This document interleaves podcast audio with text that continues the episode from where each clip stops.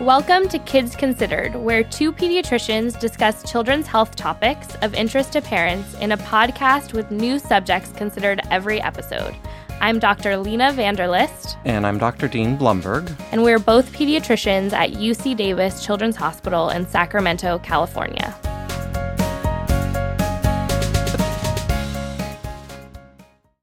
So it's that time of the year where we're all gearing up for winter viruses, right? Even though I feel like I haven't, I never escaped it. Like I've still been getting colds mm-hmm. all the time. But, but with winter coming, we know, you know, it's flu season. I got my influenza vaccine on Friday. So so that's a discussion that's going to be coming out. You're going to see it at pharmacies, at your doctor's office.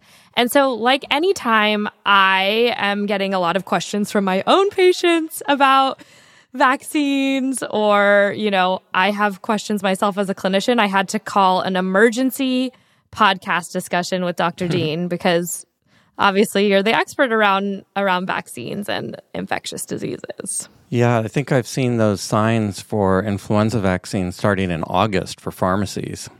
Oh my gosh. Yeah. So so it's definitely here, but there's something a little different about this season as compared to last fall and winter season around vaccines for kids. And it's really exciting in that this year we are going to be having a new vaccine, I guess I can call it a vaccine, uh, to protect against RSV um, which we've done a recent episode on. And then there's also some new COVID boosters. So I really wanted to spend the majority of our discussion today asking you some questions about those. Yeah. So there's influenza vaccine, and like every year, it's for six months of age and older. And then for COVID, there's the new monovalent COVID vaccine. And then brand new for this year is the RSV prevention. And we'll talk about why it's why or why not we call it a vaccine. So let's start with flu because I think most of our listeners are familiar with this. And so we can kind of breeze over it. So I guess just highlight why is getting the seasonal influenza vaccine so important? You know, people think of influenza as being severe in the elderly. But you know, for children um, under two years of age, the morbidity, the severity of disease, and hospital admissions, the rate is similar to uh, the elderly. And children die of influenza. In the US, in a normal year, about 100, 150 children die every year from influenza. So it can be severe. So everybody should be vaccinated if they're eligible for that. Yeah. And just like you mentioned, eligibility for the flu vaccine is six months old and older every year. And for the very first time your kid gets their flu vaccine, so whether they're six months old or let's say they're they're two years old and they're getting it for the first time, they will need two doses separated by a month. And that's just kind of to prime the immune system, if that makes sense, to build up those antibodies to protect them. And then every subsequent year, once they've gotten those two doses, they'll just need one a year. Is that right, Dr. Dean? Exactly. Yeah, just that first time they need the two two doses. And I think I've said this before in an episode, but I love framing the flu vaccine as a time that the whole family should come in together and get their shots. I think that a lot of times kids look at the doctor and their vaccines as like something that they alone are doing, right? Mm-hmm. Like, oh, it's your turn to go get your checkup and you have to get your shots. But when families come and do it together, like, oh, every year we go do this as a family. This is what we do to protect ourselves and others. It kind of like normalizes and even makes it kind of like exciting for kids. Yeah, otherwise, I think some kids feel like they're being punished or something. Right. Like it's a punishment versus mm-hmm. like when you do something like this, it's like, oh, okay, we're all going and doing this together. This is just something that we do. It, it normalizes it. So, family flu vaccine, huge proponent of a family flu vaccine over here. Mm-hmm. Okay, so let's get into COVID. Are they boosters? Is it, you said it's a new monovalent. So, I guess first just clarify this for me.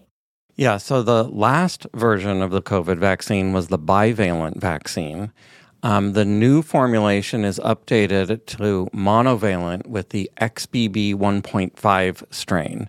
And um, this results in an improved immune response to current circulating variants, including EG5, which is the, the current most common one that's circulating um, in the US. And we're not calling them boosters anymore because really the the nomenclature has changed because for some people just getting one shot is up to date so it doesn't have to boost anything okay So I guess I have I need a little clarification on COVID vaccines because you know it's it's one of those things that changes a lot. So mm-hmm. if a kid or let's say I have a six year old in my office and they have completed their primary series. So initially they may have gotten three Pfizer vaccines. Mm-hmm. And then they got a bivalent dose when it became available. Should they get a dose this winter as well because it has new strains in it? Yeah, they should. Remember the vaccine, the immunity, the absolute protection lasts maybe three or four months, and the mm-hmm. um, prevention against severe disease lasts a few months longer. And then the strains change. So everybody who's eligible should be vaccinated with the new formulation. And in terms of um, the schedule, the way I like to think about it, the simplified way, is for unvaccinated children, six months to four years of age, they need a series. So they need two doses of the Moderna vaccine or three doses of the Pfizer vaccine. For everybody else, for children less than five who've been vaccinated, and for children who are older than five, um, or for adults, it doesn't really matter if they've been vaccinated or not. Just one dose of the monovalent vaccine um, makes them up to date, regardless of vaccination status. Because once they're that old, if they weren't vaccinated, they probably had COVID by now. Right. And so the new dose acts as like a booster upon their previous immunity. Gotcha. And then in terms of like having COVID, we know that over the summer there was another little spike that mm-hmm. we saw. So many of of my patients have had the disease naturally in the last few months. Does that count as this dose because it was probably that circulating strain or or like you mentioned maybe waiting 3 months and then mm-hmm. getting it would be reasonable? Yeah, the latter, because getting COVID, you get a good immune response to getting COVID too. And there's really low risk of reinfection in the weeks and months following infection. The other reason to wait is that the immune response to vaccination is better with increased time between infection and vaccination. So, in general, it's best to wait three months after infection to get the new COVID vaccine. Perfect.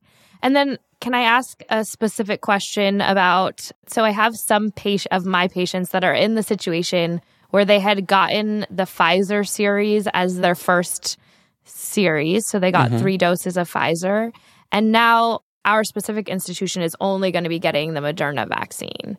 Mm-hmm. And so in those situations, is that okay for the the child to get the Moderna vaccine when their initial series was with Pfizer? Yeah, so the CDC says that in general the vaccines are interchangeable. The only difference is when you're vaccinating a child less than 5 for the first time, since there's a difference in the number of doses between the two, if you start mixing and matching, you have to go with the maximal number of doses, so three doses. Oh, I see. I yeah. see. Okay, that makes sense. And is there any like new data coming out about the efficacy of the new vaccines or like how good of a job these are doing at protecting against severe illness and hospitalization, like in a similar manner as this flu vaccine would? you know, we the vaccines just came out, so we don't have the efficacy or effectiveness data yet with the new formulations. But if you look at the immune response, it's about seven to eight times better versus currently circulating strains compared to the previous bivalent vaccine. So we do expect that the better match will provide better protection compared to the previous vaccine formulation. Maybe I should know this, but what is the difference between monovalent and bivalent? Because it almost sounds like bivalent was like better, you know, because it's like double, and now we're going back to monovalent. But does so, that have nothing? Like, what is what is that? so the original vaccine was the ancestral strain, was the, okay. the first strain that that they discovered, right? Uh-huh. And then when we had Omicron and others, then they decided to update the vaccine, and when they combined the two the original strain with the updated strain, it did result in some advantages in terms of broadening the immune response. But now mm-hmm. we found that, that since people have already been exposed um, to, to COVID, that just having a monovalent vaccine is, is theoretically sufficient. So that's why they've gone away from the bivalent. I see. Okay. That sounds great. And then just to clarify, it's okay to get your flu shot and your COVID vaccine, your updated monovalent COVID vaccine together at the same visit. Yeah, certainly you can get the COVID vaccine and the flu shot at the same visit. Um, you can get the COVID vaccine, and we'll talk about RSV. You can get RSV protection at the same visit. Too. The only caveat about simultaneous immunization is for one of the Mpox vaccines, and since not many children are receiving the Mpox vaccine, we don't really have. Is that to... monkeypox? Yes. Sorry. Oh, we're not. We're not calling that that anymore. We're calling it Mpox. Okay, I totally missed the boat on that one. So Mpox and COVID not recommended to be given at the same time with one of the vaccines. Yeah. Okay, sounds good. So let's get into RSV monoclonal antibody vaccine, uh-huh. whatever it is. So, so, so exciting. We have done an episode on this last winter, or was it the winter before? I, think it was last winter because that was the one that we had that huge spike right at the beginning of the season, and that was when we were talking about the the quote unquote tripledemic. Remember? Yes, yes, and it was awful, awful, awful. And mm-hmm. I mean, RSV has always been awful since I've been in training. I mean, we see our hospitals fill up every winter with kids that have bronchiolitis or lung disease from RSV. And so I think uh, uh, all pediatricians on their like short wish list have had a vaccine to protect against RSV. And so now it's so exciting to know that that something is is here and I was hoping you could give us a little bit of update on what that is. Yes, I think one of the first issues we've already alluded to is like, is it a vaccine or is it not a vaccine? So we generally ter- use the term vaccine for what we call active immunization. And that's when we administer an antigen. And an antigen is, for example, with COVID, it's the spike protein. Um, we administer that, and then we wait for our own bodies to form an immune response to that, to form antibodies and other forms of immunity. Now, for children, the vaccine that's recommended is nirsevimab, which is a monoclonal antibody. So it's not actually a vaccine, it's passive immunization. We're giving people, we're giving the kids the actual antibody themselves. We don't have to rely on their immune system to respond to it. And so that's why it's not traditionally called a, a, a vaccine. Oh, that makes sense. And so similar in some ways to like moms passing antibodies to their newborn during delivery, like why we give pregnant women the tetanus uh, or, and whooping cough vaccine. Right. And influenza vaccine during pregnancy also. So they can pass some of their antibodies to the newborn. Exactly. And then the kid is born with those antibodies and they're protected for several months until those antibodies break down. So I guess what are the ages that are currently recommended for this new monoclonal antibody RSV protection? And are we hoping that all kids get it right away or well, we can hope, but it turns out it's probably not not going to happen right away. But it is recommended for all infants eight months of age or younger during their first RSV season, and then for certain children eight to nineteen months of age during their second RSV season. Those children who are at higher risk for more severe disease. So that's a very small percentage of children. Yeah, so that might be like kids with chronic lung disease of prematurity or congenital heart diseases that would put them at severe risk for illness.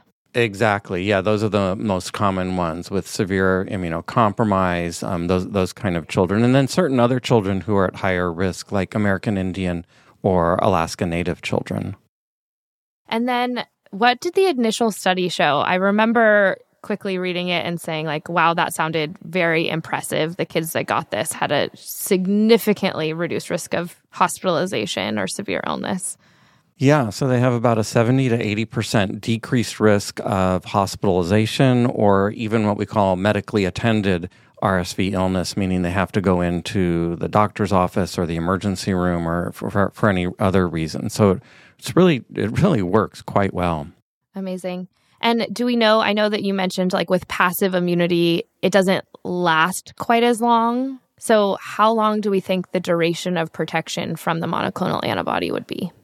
We know that it lasts through at least one RSV season. That's why, for the children who continue to be at risk for a second season, they get another dose. And that's one of the really medical advances with this is most of these antibodies don't last that long, but they were able to change the formulation of the antibody so that it wasn't metabolized so fast so that it would have this this long duration of of working.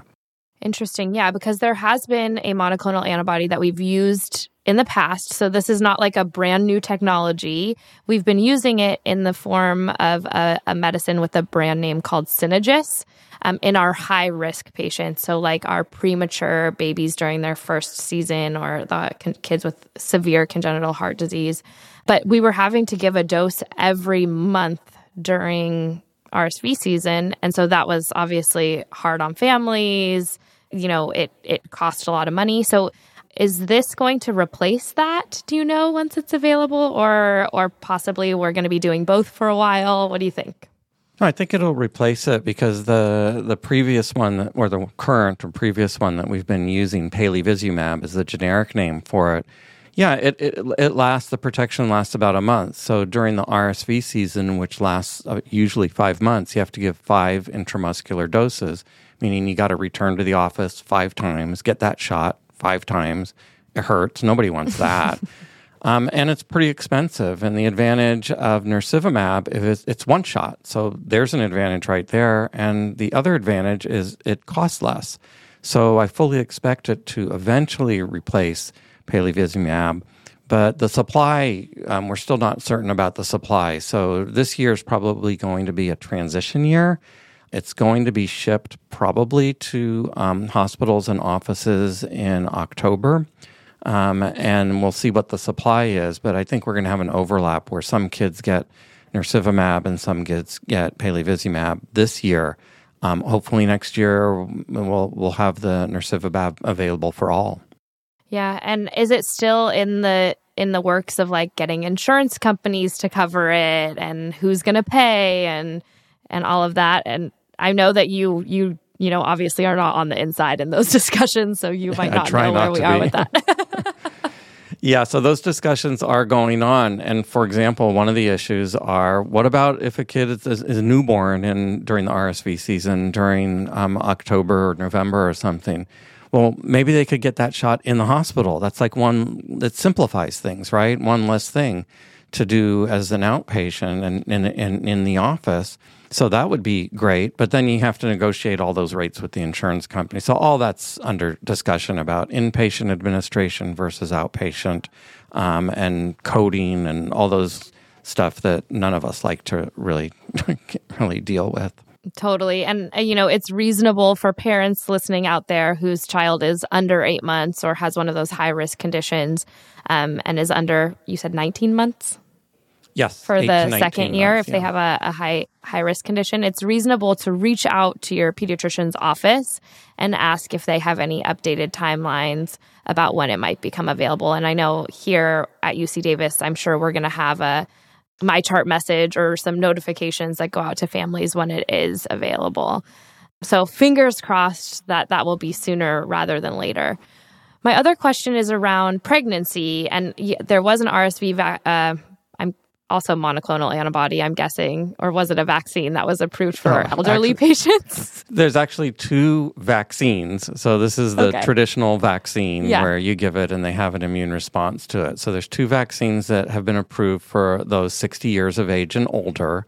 Um, it's a little bit different. So a lot of times we have strong recommendations, and for those 60 years of age and older, it's sh- called shared clinical decision making, which is the recommendation is to discuss it with your doctor. If you're at higher risk, then you would get it, and some people may may or may not want to get it.